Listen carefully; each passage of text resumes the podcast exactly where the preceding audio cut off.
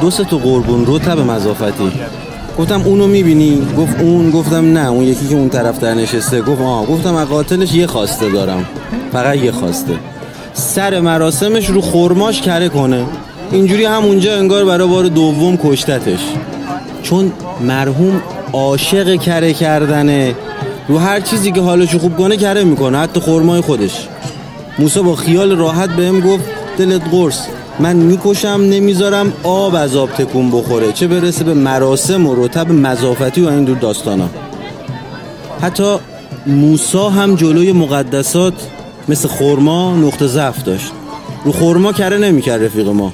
می‌گفت اونی باید رو خورما کره کنه که تو بسره یه جایی تو جنوب عراق وسط شرجی خاورمیانه نخلستان داره و شرشورای شورش و نصار شیرینی های خورماش کرده.